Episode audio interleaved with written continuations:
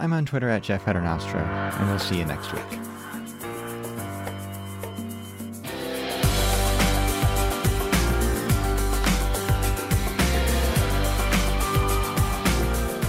We're Wednesday fans. It can always get worse. Here on the Owls Americast, Sheffield Wednesday opinion with an American accent. I'm your host, Jeffrey Paternostro, and performances have not improved. Therefore, my cocktail game must improve if I'm to continue to talk about this team. So, quite literally, I have made an improved whiskey cocktail. And as I've been running through sort of the history of American cocktail culture on some recent episodes, the improved whiskey cocktail is a riff on the old fashioned cocktail. So, of course, the old fashioned cocktail being spirit, bitter, and sugar, or the cocktail the old fashioned way. Uh, Jerry Thomas, the father of modern American mixology, invented the improved whiskey cocktail, which is essentially just an old fashioned with absinthe and maraschino liqueur because those two things make everything better. Hopefully, it will improve the podcast. It has not improved my outlook on Wednesday's season. But joining me this week once again to talk about the goings on at S6 in New England, sorry, New England now, Justin DeSorger. Justin, what are you drinking? So uh, it's uh, been a tough week for football. So I uh, had a dirty martini and then I uh, bought some new uh, tequila. Uh, Prospero Añejo, as always for me, it's always a Not familiar with that one. I've never heard of it. It mm. was it looked highly rated, and uh, I had some of that, and it's good. And I have since moved on to typically drinking some New England beer. I've gone with a absolute old classic, uh, Long Trail Brewing Company, one of Vermont's finest. Um, their Hit the Trail Brown Ale. Oh, that's very good. Uh, I believe. Yeah, it's quite good. Um, I believe we discussed last week my search for brown ale. Well, I decided it should continue, so uh, I've got that. I'm uh, nursing that, and I'm uh, ready to be miserable with, uh, well, more than just you, Jeff. Yeah. We've done over 100 episodes of this show at this point, and long-time listeners might remember many, many years ago, there was a, uh, a Sheffield Wednesday podcaster from Ohio. His grandmother loved owls, and thus he became a Sheffield Wednesday fan. He, it's been a while, but we do, in his basement in Bluffton, Ohio, have Evan Skilter. Evan, what are you drinking? Nah, man, so good to be back. Uh, you mentioned my grandmother. Uh, she actually passed uh, about a month or two ago. So, um, rest her soul. You know, she's the reason that I am where I am today uh, at this very moment. In, in your basement, podcasting about this terrible team. Sheffield celebrating a shitty Sheffield Wednesday season. So, uh, but no, uh, so so I'm drinking. First of all, I've had three of the old fashioned, old fashioned. Yes. Right. Like, There's nothing wrong with an old fashioned. The original, the original style. Um, in fact, I finished. I'm going to say this. I finished two bottles of bourbon. I didn't drink them all today, but I finished the, the last bit of the. yeah, the sometimes you got to clear out the stock. Yeah, exactly. So, um, had an old fashioned with Weller Antique. Oh, always a good choice. Yeah, yeah, and then um, an old fashioned with the new riff, bottled in bond mm-hmm. uh, bourbon selection. So uh, finished that those two, and now I'm just I've moved on to just uh, straight bourbon whiskey. Uh, it's a Maker's Mark private selection, unique to Ohio. It's a honey, uh, honeysuckle. It is a year old. Came out last year. Obviously aged longer than that. Uh, but it's got a, a unique stave profile. So it's got four baked American pure staves, one seared French Cuvée stave, uh, Maker's Mark 46 stave, and four toasted French spice staves um, that it was uh, that it was aged with. So uh, it's very good. I've got another a, a, a, new one for this year on deck. Uh, just came out. Just got it uh, about a week ago. Uh, so I'm trying to finish this one up before I crack into that. The, the joys of being just over the border from Kentucky. Yeah, yeah. Well, and, and selection's we're, we're a little bit better. Yeah, so Ohio liquor distribution is kind of strange. So Ohio actually gets, um, like, the state of Ohio has a, a liquor agency, and we get a certain allotment of bourbons and, and liquor in general, and the the state actually gets to distribute it to different licensed uh, liquor stores. So, so is that is that like state actually, run like in New Hampshire, or is it still like oh, yeah. it's state run? Okay. Yeah, it's state run. So, um, you know, if if a certain distillery, we'll say Buffalo Trace, if they're going to release some, um, you know, Weller 12. Yeah, the antique collection or whatever. Yeah. Yeah, it's really hard to get. It's really hard to get. Um, and in fact, a lot of times there's lottery systems and stuff like that. So when stuff like this comes out, you, you try your best to get it, and when you get it, you savor it. Yeah, I was having a conversation um, with a, with another Sheffield Wednesday podcaster this week because he was looking for Christmas uh, related bourbon gifts, and he's over in merry old England. And I said, "Well, you might have a better luck at getting some of the Buffalo Trace antique stuff over there than we do. God knows." Yeah, yeah, no kidding. That's I, I, know I Patty's uh... Patty is on his hundred pound like bimble or whatever London whiskey. So good luck with that, Patty. That's great. That's great.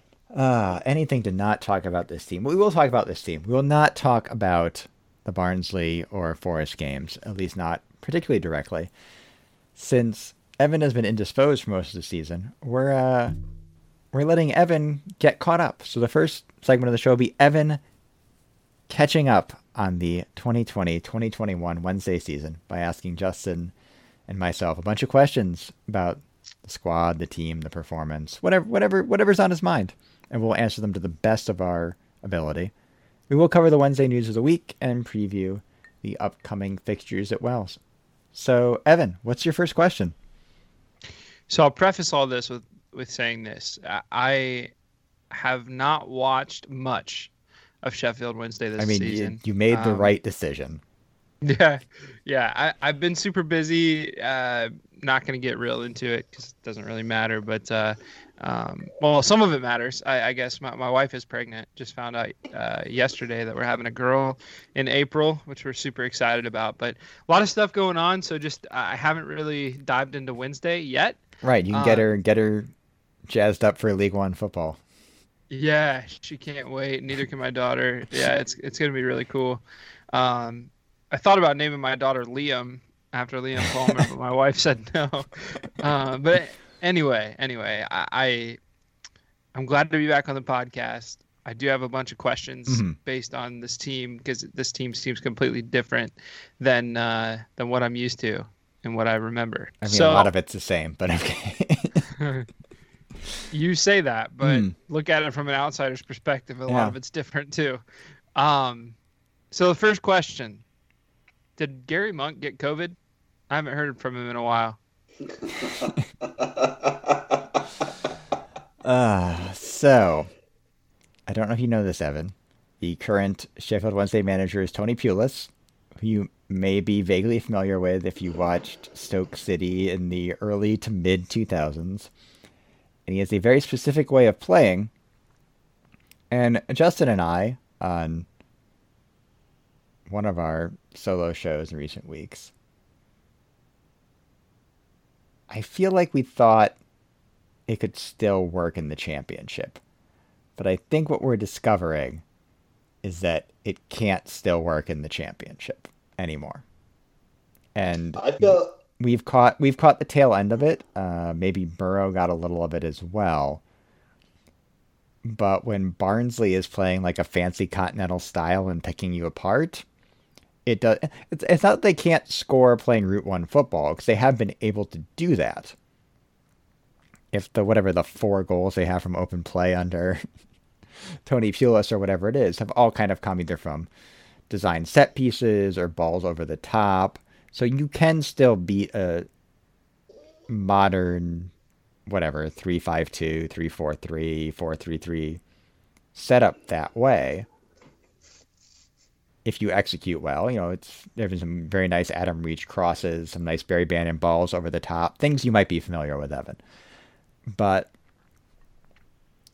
it's very difficult to score two goals in a game doing that against modern setups. And I think that's sort of what has been found out here. Well, in fact, so, our, our average first of all, Justin, just one second. Our average goals per game is far less than two goals, by the way. Yeah, no, I know. Yeah. yeah, Justin, please. So uh, I was actually just going to bring it back because you asked about Gary Monk, hmm. and, and, I'm sure that some of your further questions will get into Tony Pulis. So Gary Monk started the season off playing pretty well. Um, we we were appearing in spurts. There was a good half here and a good half there, and sometimes that good half was turned into three points, like against Cardiff, and sometimes that good half was turned into one point, like say Swansea, and sometimes that good half was turned into no points, say Bristol City. Um, and Monk actually showed some for him, uh, seemingly progressive football. They were with Izzy Brown, were moving the ball around fairly well. Uh, the back line looked decent, and uh, as we are all familiar with over the last four to five years, so this will not be a surprise to you, Evan. Uh, the injury bug uh, crippled us, and all of our players got hurt. And uh, once that happened, things really fell apart, and we hit a stretch where uh, we were playing okay football, not good, not bad, okay football. And we had a three game stretch against, uh, Jeff, help me out here. We played Rotherham, Luton, uh, Luton Wycombe. Rotherham, Wycombe, yeah. who are three teams that Wycombe at the time we thought could have been the worst team to ever be in the championship. Rotherham is the epitome of a yo-yo club and destined to go back down. And well, I've been fairly high on uh, Luton because I like Nathan Jones and I think they recruit well. Uh, they are not a very good team, and out of those three games, we took zero points. Um, it's like that old... seemed to be what put it. Well, that seemed to be what put it over the edge. We we actually followed that sequence. They beat Bournemouth, yeah, beating Bournemouth deservedly. Yes. Actually, if you look at the this XG directly the after Chansiri publicly, like Evan, you're a you're an American football fan, NCAA football fan. You're familiar with the uh, uh the very famous the uh, dreaded vote of confidence. the vote of confidence from the owner about the coach right before uh, the coach gets fired. Yeah. Yep. Yeah. Yeah, we beat Bournemouth, tied Millwall, and uh, everybody thought, well, uh, gee, if he's not going to fire Monk now, and the very next day he fired Gary Monk. This is also right after so, they got the points deduction uh, reduced from 12 to 6, and suddenly we're only two points off safety. They're not two so points Evan, off Evan, safety to answer, anymore. To answer your original question, uh, Gary Monk very well may have gotten COVID. We don't know because he hasn't said a goddamn thing since he left our club. Yeah. Um, joking aside, I guess one of the big things that's kept me, I shouldn't say kept me away from the club, um, that's kept me frustrated with the club, which is easy. You can easily find ways to keep stay frustrated with the club. Um, one of the biggest things is is not necessarily the club itself, but the fan base, and we, we talk about this every year, uh, which is unfortunate, but it always comes back to the manager. If things aren't working out, it's always, hey, Monk out. Hey, you know, it's I don't even remember who all the managers are at this point. like Carvalhal out, like all, all, these guys, get, get them out, get them out. We need someone new. We need someone new. I mean, I. It's going to bring me to my next question. Actually, uh, I got to be careful here. But anyway, I'm sick and tired of hey, we got to switch the manager. That that'll help everything.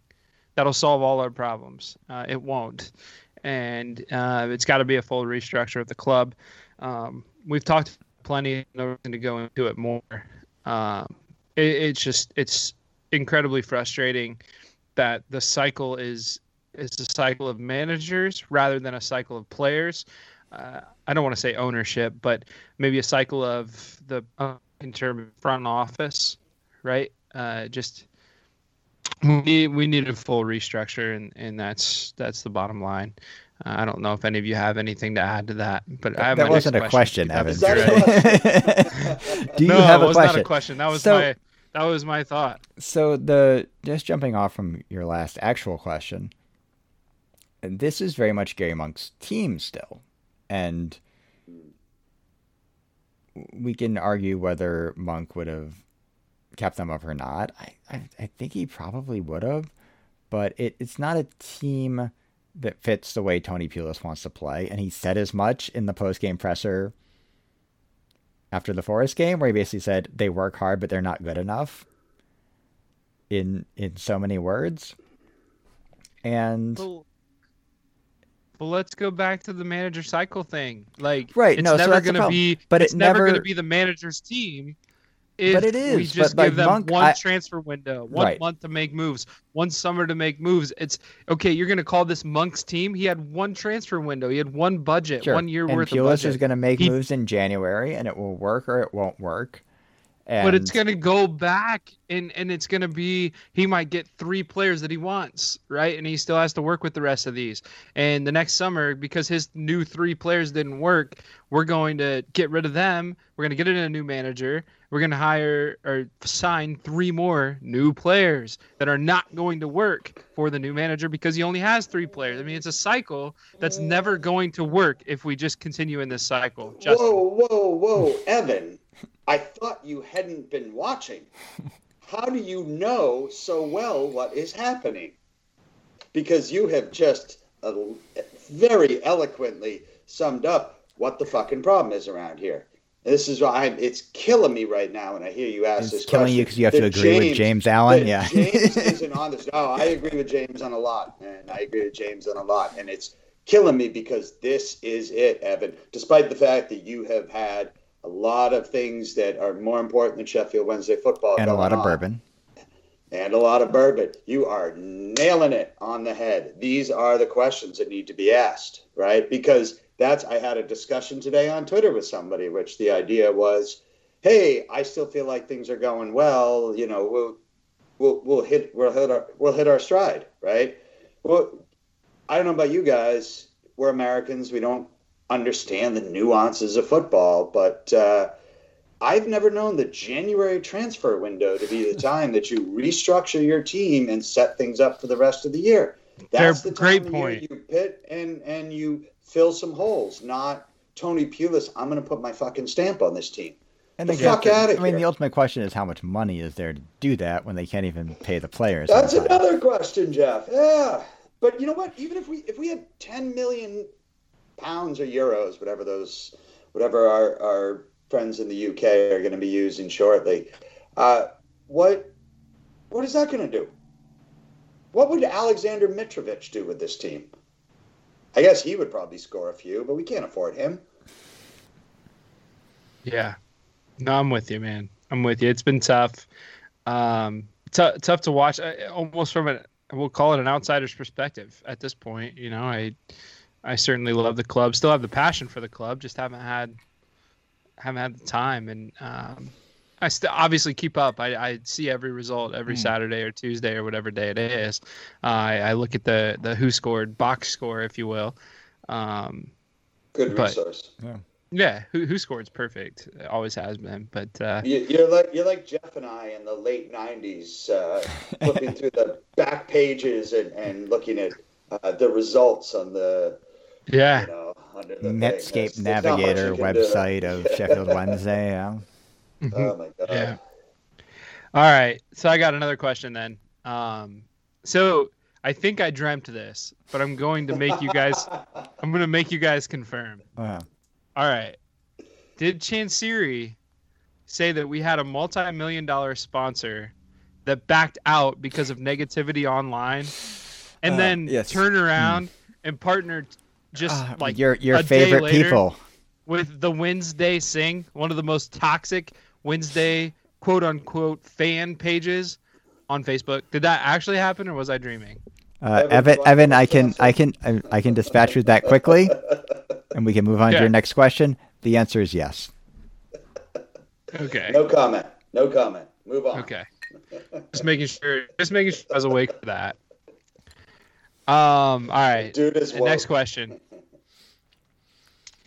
Um do we have a go-to formation or is it just the under 8s philosophy of let's send 10 players out there and go have fun? So Tony Tony wants a variation of four five one or five four one, which becomes a uh, what four three three in attack theoretically with reach and uh, right. Thank you, Jeff, for your air quotes. Uh, it becomes a four three three in attack with reach and uh, Harris typically being the guys that get up the pitch. Uh, so the interesting thing, if. I can just uh, interject here for a moment, is especially I think it was, it true in the Barnsley game, but especially in the Forest game, which somehow I watched yes. way more of than I should have. Harris was like cutting inside as a number ten in a lot of cases, which was really weird because I think I think in his heart of hearts, Tony Pulis really wants to play four four two with the big guy, little guy, but he doesn't have the little guy. So he's like deputized. Like trying Kadeem, out. He's deputized Harris. Kadeem Harris as like the little guy, the, the fast little striker. Well, like, well, Harris has Harris has been his guy when when he wants to switch to the uh, extremely low block. Yeah, one man up top, protect a lead, or against Stoke, protect a fucking tie in yeah. the worst game I've ever seen. Harris, he moves Harris up as the lone guy because of his speed right. and doing that. Um, and, you know, frankly, uh, Evan, did, that raises a good point, and, and Jeff follows up with it.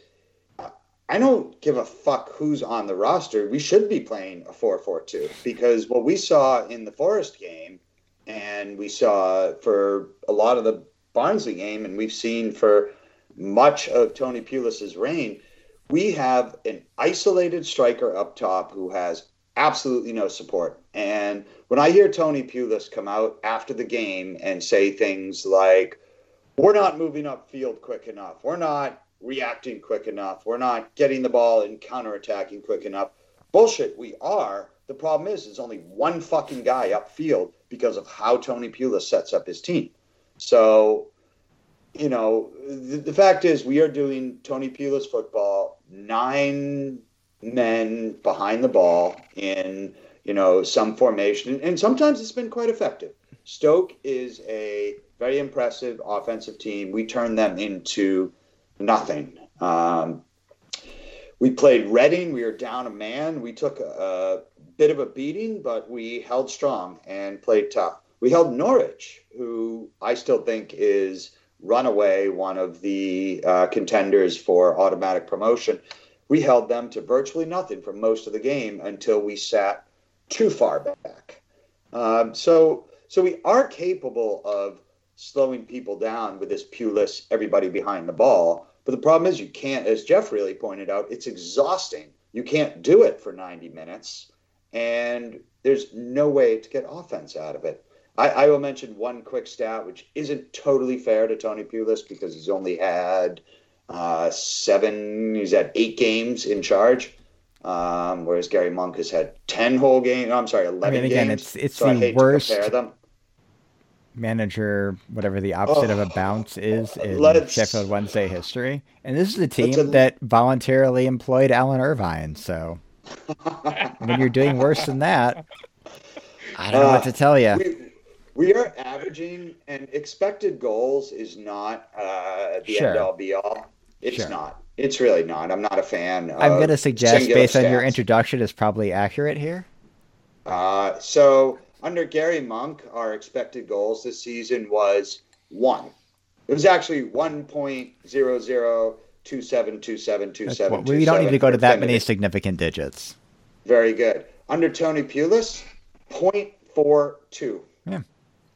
So well less than half of the expected goals that we had under Gary Monk. Um, well, you say, uh, at least we've shored up the defense because under Gary Monk, our uh, expected goals against was uh, 1.19, 27, 27, 27, coincidentally. So let's say 1.2.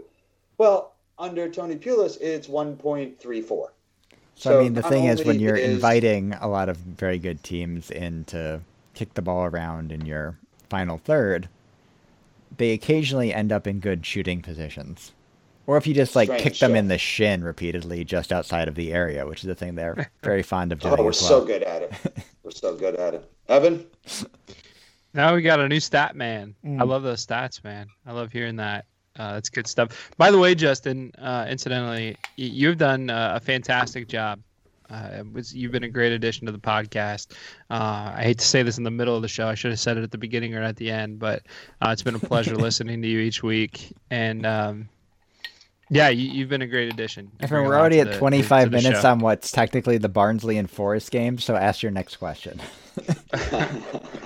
All right. Uh, but I do mean that. I do mean that, Justin. All right, It's so amazing uh, alcohol will do. yeah. Also, I need to refill my drink, so. All right, all right. We'll get through this real quick. I've got. I technically have three more questions. Some might have a short answer though. Mhm. So, uh, next question. Be honest. Would we have more fans without COVID, or would attendance be about the same without restrictions? Dude, we don't have the cardboard so- cutouts anymore, so. I am so sucks. happy. It's probably for the best, yeah. We don't, yeah. Oh my God. Because Evan, you mentioned it earlier, uh, you know, sort of touching on the fan base and that. Like it it makes my heart hurt the way that we are split and divided and upset and and just not it's not we're all Wednesday, aren't we? At this point. And it hasn't been for a little while. And it's really just sad. And and for fuck's sake, if we were in that ground, like if we were at home, if, that was, oh Jesus, what would we have drawn at this point? Eighteen thousand people in Hillsborough against Barnsley. Oh my Christ! At halftime, that uh, that would have it would have been awful. So the like the thing of this is, and I've discussed this with people talking about sort of baseball for 2021 as well, is that there's going to come a time, maybe before the end of the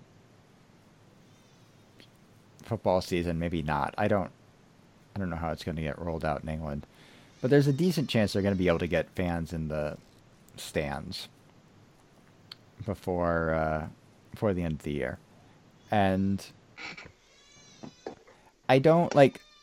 They're gonna get more than that just because people are gonna want to go to the football because they've always gone to the football and they can finally. There's gonna be that moment where it's just like you can exhale and like I'm gonna do this too. Like the first time I feel like I can safely go to a Mets game, I'm gonna fucking go to a Mets game. Yeah, So I I've think got. that- I have. I have tickets to a Cavs game next Wednesday. Yeah. Not even kidding you. Yeah. Yeah. So I think there's like this idea that like if I can do this safely, I'm going to do it. I think there will be that, but then you're gonna actually have to fucking go and watch Wednesday play, and by like the, the half hour mark, it's just going to be like, oh, well, this was a waste Maybe- of my Saturday maybe, afternoon. maybe by the Yeah. four minute mark, Jeff. And it's uh, like, uh, so James actually made this point in our WhatsApp group today. It's like, how many people are actually going to come back for this now? Uh, there's some angry people, man. I mean, fuck. I I don't know. Uh, Evan, it's a great question. It made me really sad. Do you have another question? no, I mean it's it's a it's a fair question. I think too. I mean, obviously Yeah. it's it's an exaggeration. There'll be people at matches as soon as as soon as people can go to the matches, and I think um, I, I'm inspired by a lot of Wednesday fans and a lot of a lot of the supporters and how they uh, they stick with the club no matter what. Um, it, it's just I mean, ultimately, it's tough. It's tough right now. it's not like It's we haven't been in League One before. Correct. You're you're absolutely correct.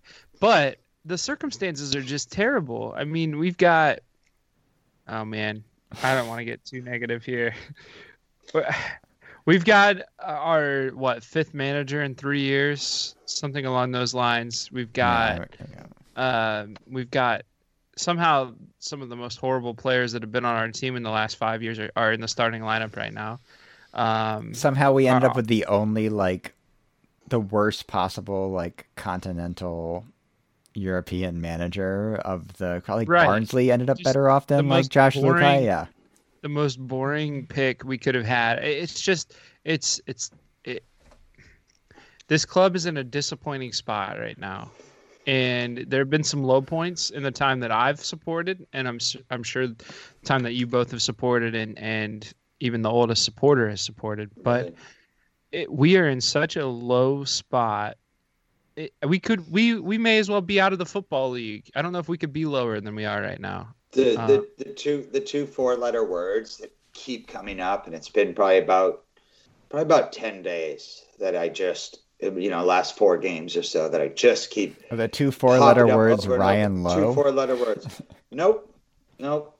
I that still makes me mad, Jeff, because you and I knew better than. Don't than worry, they'll get him in League One Uh, next year. I would take that, and maybe that's a talking point for another one. But no, grim and dire. Those are the two words over and over again. I'm like, this shit is grim. This shit is dire. This team is grim. This team is dire. just, ja- uh, Evan, mm. it's not good, bud. It's bad. Anything, anything bad. else you want to ask? Mm. Catch us up. Yeah, so so I've got two more questions. I'm going to read the first one and I'll let you answer, and then I'm going to ask the last one. Yeah. Uh, the, so so one of these is have we really only scored 10 goals in league play? That can't be right, can it? Uh, I have typed we, that out. We, Has it been 10? Yeah, so so it's good to hear that's surprising. Maybe it is nine, and I I, I will say because that, and I've said before on the show, cup match. Uh, Barry Bannan has been very clinical on the penalties that he has taken this year. Two of them. Yeah, yeah, yeah. they're nice. both very good. Good job. Barry. Well, three. I think he, he, had one against uh, in the shootout against whoever in the League Cup, right? Yeah, how's his yeah. ha- how's how is his hair doing lately? So it's, it's I tough. I I made this point in the WhatsApp you group today. Tony's caps is that uh, someone pointed out that Braga is scoring like almost 2.2 goals per game this year, which is like a club record.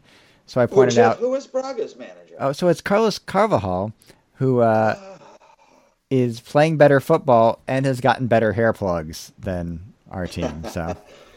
Man, Fletch got the better of those hair plug deals too. Carvalhal's, I mean, it's like, it's very, it's very full. So I will Evan, say, we, Go, Go ahead. ahead. Nah, it's well, I was just going to say we ha- we have 10, 10 goals this year, five of them from open play. Uh, and our goal against Barnsley, and I know we said we weren't going to talk about it, but our, our goal against Barnsley to me typified uh, our ability to have open goals. So Bannan uh, yeah.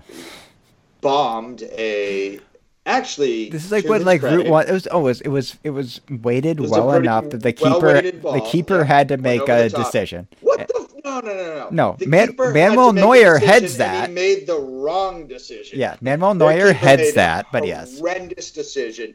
Came out, flapped like, his arms at the ball, and Windass so, tapped it around him and scored. Windass is capable. Like only ability yes, to score. and year. Windass is actually very capable of forcing the keeper into a bad decision in that situation when I you like can Josh get it. Yeah, I think he's actually like for the way that they want to play right now. I think Josh Windass playing off the last shoulder of the defender, his ability to knock down the ball over the top is useful. So my uh, my best friend, uh, and the one I talk about football the most with, soccer the most with, is uh, his name's Daniel, and he is actually a, a really big Rangers fan, mm-hmm. uh, as in Glasgow Rangers. Yeah and it's a really tough year to be a Wednesday fan when when Glasgow Rangers are on top of the SPL by like maybe double digit points. They're about to beat Celtic in the SPL for the first time. But anyway, he's a huge Josh Windass fan because uh, Josh Josh came from Rangers. Mm-hmm. They did. They did. So anyway, that's just a side note. Um, I, I, was glad to get Josh Windass because I knew a lot of good things uh, about his time at Rangers, and um, D- Dean obviously was a, was a big uh, a big name. So that's cool. Uh, let's see. I said one more question, right? Mm. Do it. All right.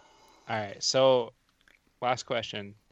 What do you think it's going to be like playing against Crewe Alexandra, Plymouth Argyle, and Fleetwood Town, and other so, cities smaller than Yonkers, look, New York, and Grand Rapids, Michigan next season? I'm very excited. Now I'm going to cut you off here, Justin. Like I am Please. just very excited to have our good friend James Allen on the podcast talking about all those wonderful small League One England cities. That is such a good point. Yeah. Like we get a whole new list of like, cities look, for James to break down for us. They probably can't be worse than this next year. But the podcast content, just on that alone, will be better. So I think James and I should do a. Uh, I will research and give my American online research hmm. opinion, mm. and James will give the I'm an Englishman, I understand opinion, and uh, it'll work. Let, let, me just say this, and, and I think that we will uh, touch upon this maybe over the holidays or at the next international break or whenever we all truly give up on the season. But I mean, based I on am, the first 34 minutes of this podcast, I think we've pretty well and good given up on I the am, season. I am almost at the point where I think we may be better off. Yeah. Evan, you have a bonus question. Yep. Last question. Mm. Uh, how many Sheffield Wednesday podcasts are we up to now? Oh God, I don't even know. God bless you if you're starting it. Like, I got talked into this after like four hours of drinking at a NME concert in the East Village by Patty, and I'm still here. And Patty's fucked off to England, so. Yeah. By the way, uh, Patty and James and yeah, Paul. Paul, you're in on this. Patty, Uh, bring me back you some of that shitty London whiskey you paid a hundred pounds for. Fuck, fuck you guys for leaving us to talk about this shit. All I've got a quick shout out to, and you guys are going to hate me for doing Huh. this. Quick shout out to the Wednesday Till I Die podcast, a weekly podcast devoted to SWFC with James and Aaron. Join us as they chat about the results, preview the upcoming games, and have healthy debates. The perfect time to start a brand new Sheffield Wednesday podcast when all we are doing is dying for more Sheffield Wednesday content. Let's go, boys. Up the Wednesday Till I Die podcast. Wednesday Till I Die podcast. We'll take I a break. I think Jeff was right. We need to all combine into one. can I just- into one can I- can I just wrap this segment up, uh, please? podcast. Ah, take a break. I'll get some more whiskey, Fuck. and we'll come back with some Wednesday news and some match previews.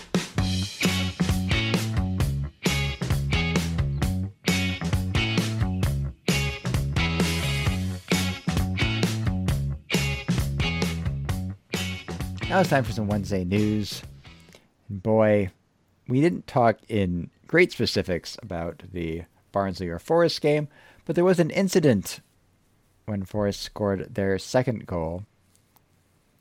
Lewis Grabban beating Tom Lees to a eh, a lot of things happened, but at the end of all of it, uh, it appeared, if you watched in real time or on replay, that Moses Odubajo high fived Lewis Grabban after scoring this goal. Moses Odubajo, as the Zoomers do, and I'm glad we have Evan on the podcast for this, posted a uh, wall of text Instagram post explaining that he was high fiving him like as a lark or as a troll, as one might say, because he thought the goal was going to be disallowed for the high foot into Lees to win the ball. So I th- th- there's a lot to unpack here, Justin. Uh, no, Evan, Evan, who said he would raise his hand, he didn't. Evan said he did not have much to talk about in this segment, but would raise his hand when he has something to say. Has now raised his hand. So Evan, To As Run the- start with the ball, segment. Evan. Yeah. Run with the ball, Evan. How, how old is Moses Odubajo? he's like your age. Uh, How old is, how old are is he Evan? is he 28? Almost I 29? think so. I think that's about We'll right. we'll look this So, up. so that should be old enough to know. hang on. Like ha- this is a thing. This is a thing that I can search on Moses Odubajo's Wikipedia page, which He is, shouldn't even have a Wikipedia Don't. page. is long time. he was quality at Brentford. Uh, Moses Odubajo is 27. All Evan. right, so he's he's a year and a half younger than me. Yeah. What, uh, as a 27 year old, you should know better, right? So- like you should you should know if you high five the other team Yeah. after they score a goal, that you are going to be shit on for weeks and weeks and weeks, in a fan base who is watching a team completely struggle and probably get relegated. Mm. That is a terrible move. I don't care why you high five Right, the other player. so- player. you just don't do it. We've talked about what in recent weeks is quality banter and what isn't quality banter. We have declared that grabbing a man's dick and balls is not quality banter. Might have just been the dick. Yeah. Oh, yeah, sure. Could have just been the balls, to be honest. I saw that grab, Evan. And there It were two just- separate grabs, so he may have gotten the dick and the balls separately. Went went back for the balls. There you And go. like we all love a bit of bants. Here's the thing. I don't think Odubajo is lying. I think this is what he actually intended by doing that. I think he was do- doing a thing. I was like, yeah, that's that's not going to stand, buddy. Like, yeah, great, great, nice finish. It's not going to stand. And then it did, but that's neither here nor there. They weren't going to score one. Like they weren't going to equal. You're already down one 0 You're not doing anything going. And like Odubajo played pretty well in that game. Like if I was lining up players I had a problem with in that game, Odubajo would not be at the top of the top of the list. and I think he well, is not because he played well, but he like he's a player that I will say, and I'm not a fan of his in the position and situations he's put into, but I think he's gotten an outsized level of shtick from the fans that he does not deserve. Yeah, so I, um, I mean, I think you guys know that I'm a little bit hockey obsessed, and I play uh, a lot of pickup hockey, which is, you know, I suppose what soccer fans refer to like five aside, right? You get a bunch of friends together in the park and you go boot the ball around. And I also play in a uh, surprisingly competitive over 40 league, which you know, I play with guys over who forty played, leagues, man. That's fucking brutal. I, I tell you what, though. I tell you what. No, it is. play Like, I understand, yeah. Who, who, who There, there's no such thing as a non-competitive over 40 year old league. So that's If you're still point, and I think forty that's what plus years old and deciding to to. do this, yeah. and you, and you need to keep score, right? Yeah. You've got Yeah. mental health issues. There's no doubt. There's no doubt. But like I, you know, I played against ex-professional players. I, I play with and against ex-college players in this, and you know, there's also a line of recognizing that in the end, we're just playing a children's game. So if Moses Odubajo has So- a brief moment of Hmm. hold, hold on, if, if he has a brief moment of levity of like, what the fuck do you think here, and has a laugh about it, I personally don't have an issue with it. He's the one competing. He's the one staying in shape. He's the one putting everything into it. And and my level of sympathy for somebody who sits on their couch and watches I follow or spends hundreds of dollars and goes to games and witnesses this saying, I'm going to make a decision on what he was thinking at that moment, and I'm going to now shit on him because the team is garbage. I, I don't think it was a great move. Evan, you, you pointed out it's not a good look. It's a terrible look. But at the same time, a lot of this blowback right now is coming from the fact that we are so shit right now. We are just shit. And we project and want everybody else to be shit. But you know what? Moses Odubajo, it's not a Wednesday. Wednesdayite. Moses played for Brentford. I look up his CV, played somewhere else. When he leaves us, and he will leave us, soon, he'll go play for somebody else. That's his fucking job. I, I, I, I think it's ridiculous that we expect him to have the same principles of rooting interests that we do.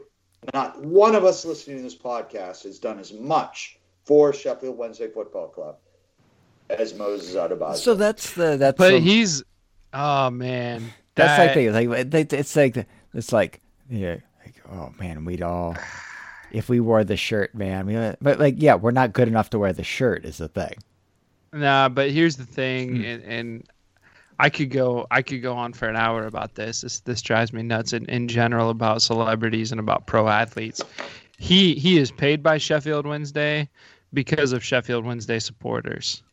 All right, Justin, I, I mm. I'm I'm always a, I'm always Fair. a respectful Fair. disagreeer, but I I disagree with what you say only because he is representing our fan base and he is getting paid the amount of money he is getting paid because of the contributions of our fan base. If it weren't for the fans, they wouldn't get paid what they get paid. And so you've got to be careful with I hate saying this because I, I I have a, a really I really respect professional athletes in their own platform, their own you know they can do whatever the heck they want to do. They work really hard to be as good as they are to get paid what they do but there's also an element of uh, th- there's an element of supporters the, the supporters this is going to sound weird the supporter support that helps you get to where you are helps you get paid what you're getting paid. And so you've got to respect the supporters at the same time.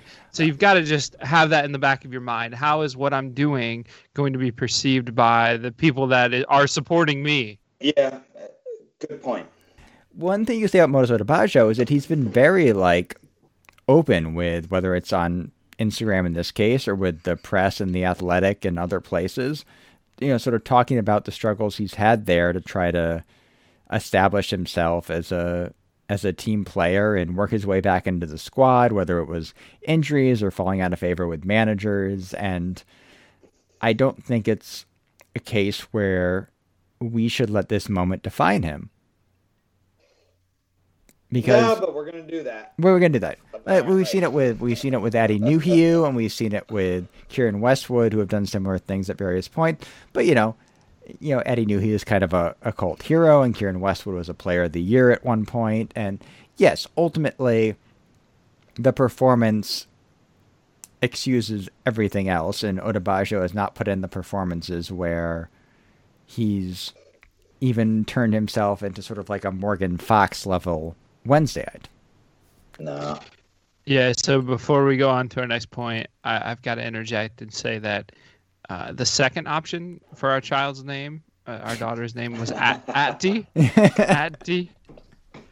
Um, and for uh, some reason, my wife just won't go for boys' names. Yeah, I tried to. so born daughter. Before we knew, I was like trying to sell like Kieran as a boy. The Lee spelling, not the Westwood. Although I would have taken either at that point. Um, Roland. Are they different? Roland, they are.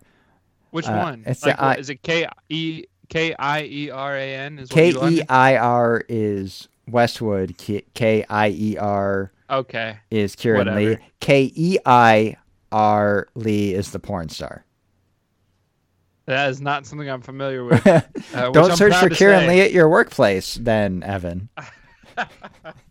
B-A-B, yeah. B-E-B.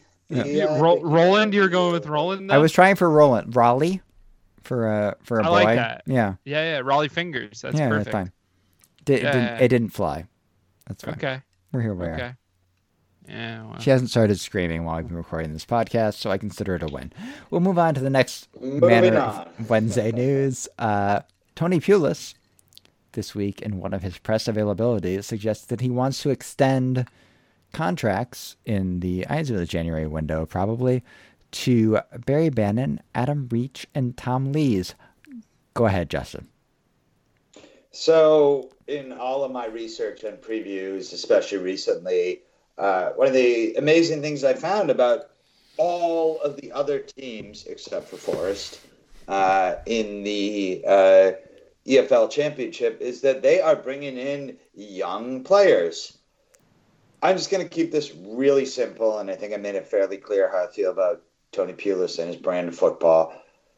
Do not, do not re sign 29 and 30 year olds to extended contracts when you don't know the future of the club. Do not fucking do it. Yes, everybody is out of contract at the end of this year, and we need to keep a few people around. Do not make public declarations of which 29 year olds, 30 year olds you are going to resign, especially when they've got holes in their game. Shut the fuck up, Tony. Yeah, man. Uh, overall, I, I agree with what you're saying. I do think, though, that there is some kind of benefit to having veteran leadership in the in the locker room or dressing yes, room. Yes, worked fucking great the last five yes, years. well, no, no, no. producing? What kind of leadership are those guys producing right now? They're producing jack plus shit, and this is my issue. Like, it's good that Patty's honestly Patty's here to give like, me those three. shit on Tom. I, I will take another year of Tom Lees because I think Tom Lees, with a little bit of the pressure off, has actually played really well this year. I think I think Tom Lees has been a rock for this team. Uh, and you know what? I'm biased. I like Adam Reach. I, I will take another year of Adam Reach. I fucking love Barry Bannan. Hey Baz, goodbye. Good fucking bye. All right, let's no, try something a little different because this shit I, ain't working. This I disagree. I disagree again, uh, Justin. Here's why. Um, I, I think Adam Reach is is a decent player. Uh, shows some pace, shows some some quality on the outside. But Adam Reach hasn't seen as much of the football league as Barry Bannon has. Okay, Tom Lees Uh, yeah, okay. He's been okay this year. I can't really speak much to this year as we've found out throughout this whole podcast. But he's a defender that uh, a defender on a team that hasn't defended very well. Okay, I mean, that's that's the bottom line eh, with Tom Lees. With Barry Bannan, all right, he may not be the player you want him to be anymore. He may not be as effective as you want him to be anymore. But Barry Bannan has seen a lot of this league. He's been with this team through thick and thin. He's been with this team in a promotion championship game. He's been with this team at the very low, which is well, admittedly right now. Right now you, haven't found right it now. yet, probably. Exactly. But, He is a guy who has been stable throughout this entire run oh. from well since he started. Uh, no, okay, not his play per se, well, but he's been with the team and he's been a stable face. Sure. I think he has the leadership qualities to stick around. If we're going to pick one of those three players, Barry Bannan is mine. Not necessarily to start every single match, to be the number 10 every single match, but to be a consistent face, a guy that knows how to navigate the championship, a guy that knows how to navigate the football league, and a guy that can stick around for the long term and just create some kind of consistency and some kind we'll call it in America we call it the gel, right? He's the gel guy, the guy that keeps everything together. We're not in the locker room, I get it. We don't know the leadership qualities of any of these guys from I mean, okay, we get it from sitting at our chair in the United States of America, but we don't know what they're like in the locker rooms. But in my opinion, Barry Bannan is the guy out of those three that we keep around for consistency's sake. Here, here, here's my issue with Baz, and and Evan, you raised a great point, and I always bring this up, having been a coach for competitive sports. We, you don't know what's in the locker room, and because we don't know what's in the locker room, it's very difficult for us to make these these assumptions and these uh, statements about it. My biggest problem with Baz is that you, I feel that you need to build your team around Baz in his particular, um, and that's not for everybody. And I hear a lot of people say, "Oh, he's the best player on the team," and "Oh, he should be playing at a higher level," and "Oh, he's the one guy who knows what's going on." Well, if he's that fucking good, why has he been playing for us for five years? Why has nobody else come in? Uh, so, I mean, the counter argument to that is that Chansiri just won't sell at any price for some of these guys because of his loyalty to them. And I'm of two minds with this specifically. Um, like, uh, Jeff, I, are you real quick? Sorry to interrupt. Are you making the point about just Baz or all three? I mean all three because I don't know what our so ultimately any decision on selling a player or buying a player in modern football has to be through the lens of what is the FFP situation for the club right now? What money can you get for them? What's their, you know, what's the weight on their contract in terms of the drag on that? Like it's a three year window. It's maybe not a three year window because of COVID. They're kind of waiving that for this year. So as we talked about in the first segment, if Tony Pulis wants to spend money in the window, can he spend money in the window, sort of willy nilly? I don't know. Um, I don't think Bannan has been particularly good or bad within the Pulis system. I think there's some advantages. They push him a little bit further forward, but the long and the short of it is there's defensive issues at the back, regardless and I just don't know. And again, this is the James Allen point, and God fucking damn it, do I have to agree with James Allen on this podcast? Is that there needs to be someone James that's right. not Tony Pulis right. making this decision. Well, so this is, and, and we opened a whole nother. And Tony Pulis, hang this on, is, this, I'll get you. Tony Pulis has already made the decision that Barry Bannan is not a yeah. person he wants in his club. That was in a previous situation. I understand I actually, that. i am just saying. I'll, take. I'll, I'll, take his word at value for that. Yeah, sure. This is one of my biggest issues with the January transfer window, and everybody's fired up. And well, Tony will get to. I don't. I don't fucking want Tony Pulis to make the decisions about what players come into this club. because it's a short. But it's always been that. Here's the thing. And it's an outdated. It's always been that way. We don't realize it. We kind of realize it, but it's always been that way. Whether it's Gary Monk or Steve Bruce or Josh Luhukay or Carlos Carvalhal or the Doyen dude. Those are the people making the decision. Gee, and, Jeff, what's what's no, Jeff? Who's actually making the fucking decisions? Christ, I thought we didn't care, and now I'm all fucking riled up. Look, I am not the one that's been drinking dirty martinis since 7 p.m. I only had one. I uh, bullshit. I was at the hockey rink at 7. Go ahead, Evan. I didn't. By, by the way, by the way, thank you for name dropping those other guys: Steve Bruce, Josh yeah. Luhukay.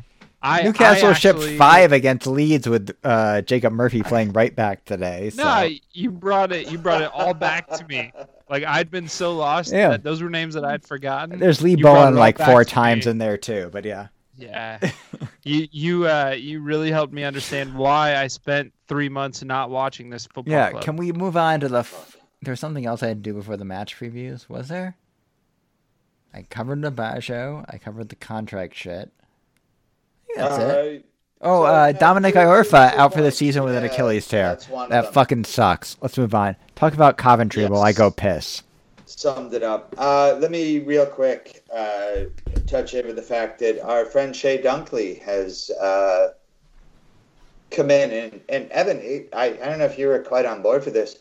We know that Jeff's been making the joke all year, and I, I wish I didn't laugh, but I laugh every time I hear him say it. Uh, yeah, we signed a guy with two broken legs.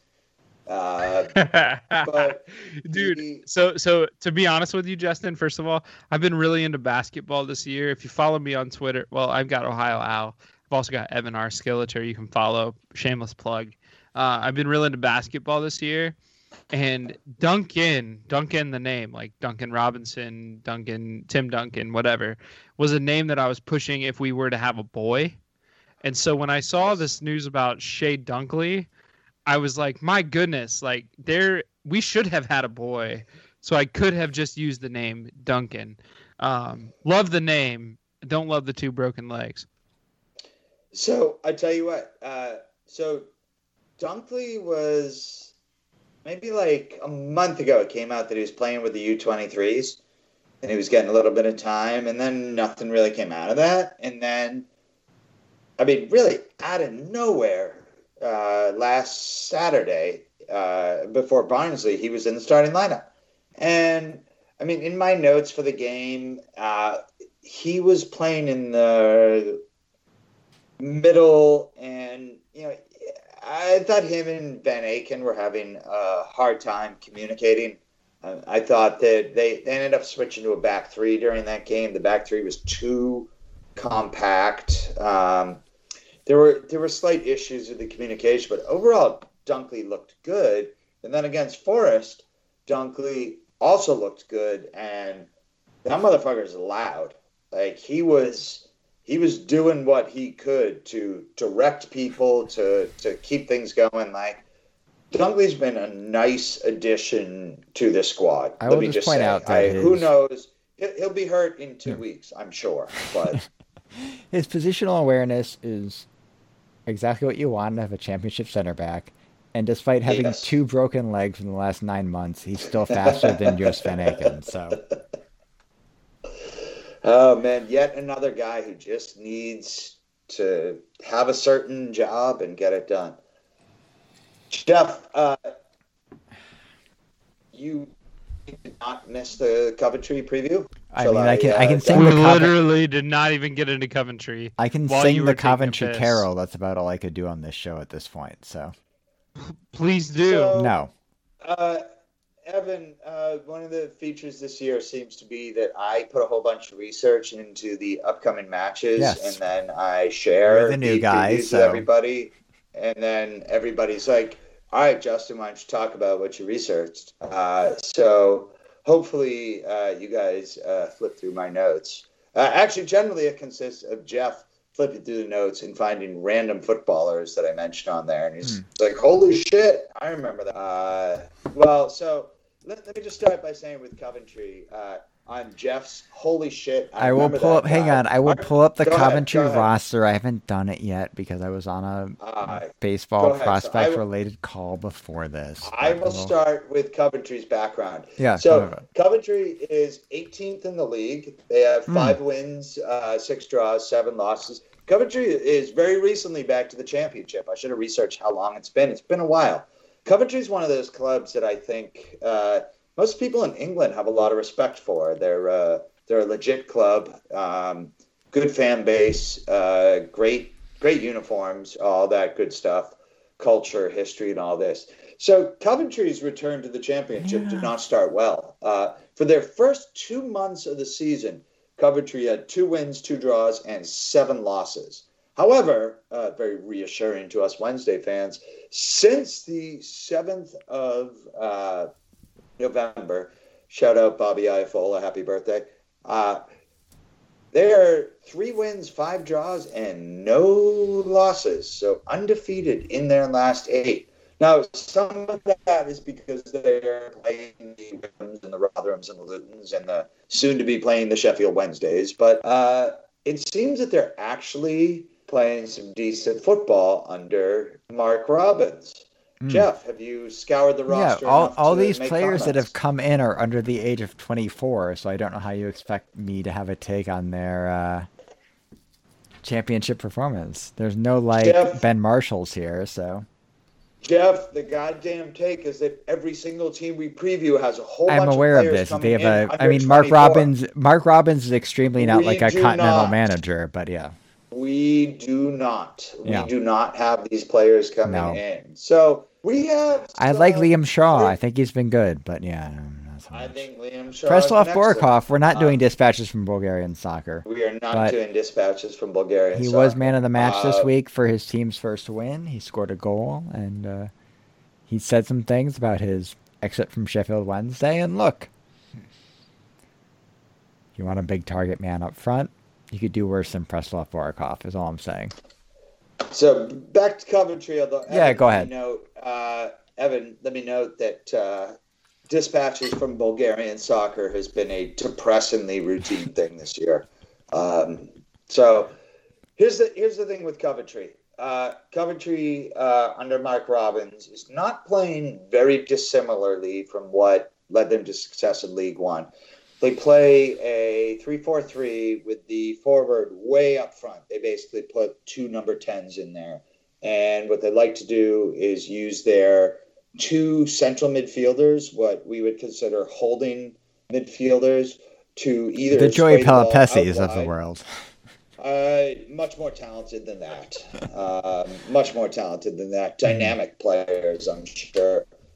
Uh, like Barry Bannan spread the ball. Uh, no, Barry Bannan would lump it over the top. Uh-huh. Um, unlike uh, us, Coventry has a plan. Their plan is to use their defensive midfielders to either spread the ball wide to their uh, wide midfielders, who kind of act as wingbacks, or move them up front to their number 10s and uh, get it to their center forward who can uh, hopefully uh, finish for them uh, from their sake. However, the nice bit of news for us is that uh, given that their entire team seems to revolve around their two holding midfielders, this year their two holding midfielders are Liam Kelly, um, who is uh, their captain, and uh, a, a newbie to the club, a man named Gus or Gustavo Hamer who a little bit of an interesting background. He's a Brazilian who moved to the Netherlands at a young age, came up in the Feyenoord system, and uh, yeah. was last playing for the reconstituted FC Zwolle. Um, those were their two defensive midfielders. Uh, well, Mr. Hamer picked up his uh, fifth yellow card of the season and will not be available this weekend. And their captain, um, Liam Kelly, uh, well, he uh, tore his groin and he will be out for uh, two to three months. So, uh, more or less, the heart of their team, the engine of their team, will be missing this weekend, with which uh, I suggest they will score four goals. Only four.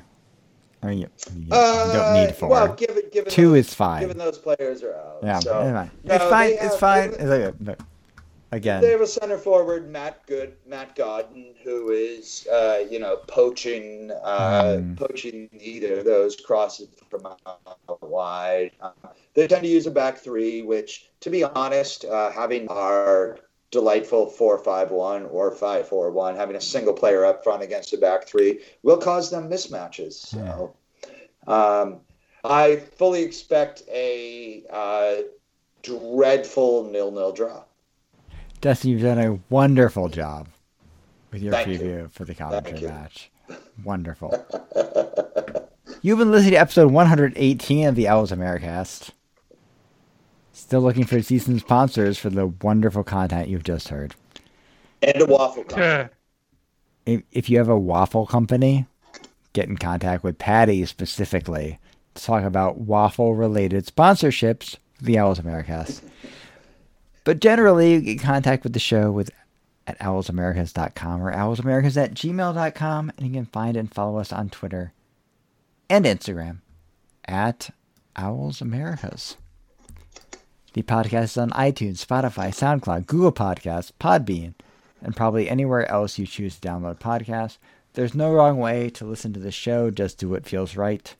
And wherever you choose to consume the Owls Americast, we ask you rate and review the show. It helps more Wednesdayites find our ramblings.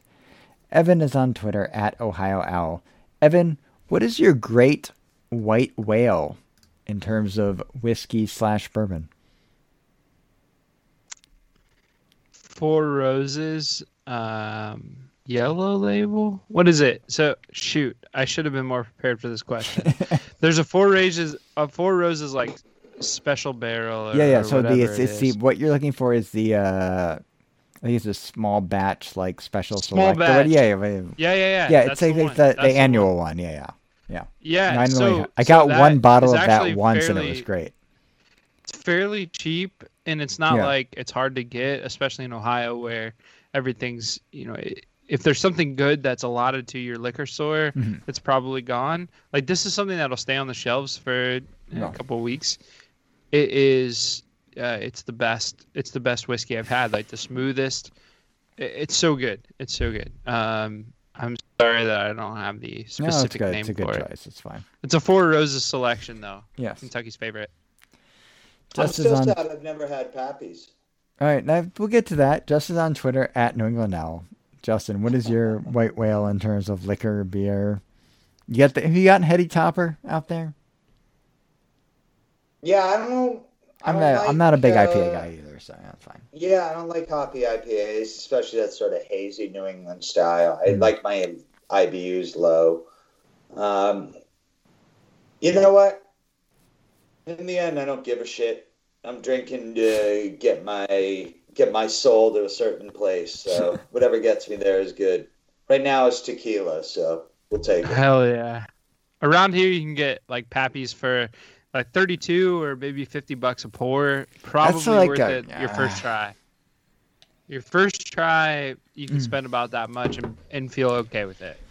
Yeah, I don't know I don't I don't give a shit. I don't want a shot of it. I want a fucking bottle to bring home. I'm on Twitter. Okay, well, you better go into your wallet. Well, that's it. I well, I will do that. I will do that. I can't even get on that. So if either you guys find it, front me. I'll cover it. I'm not worried about it. I'm on Twitter at Jeff Peternostro, and we'll see you next week.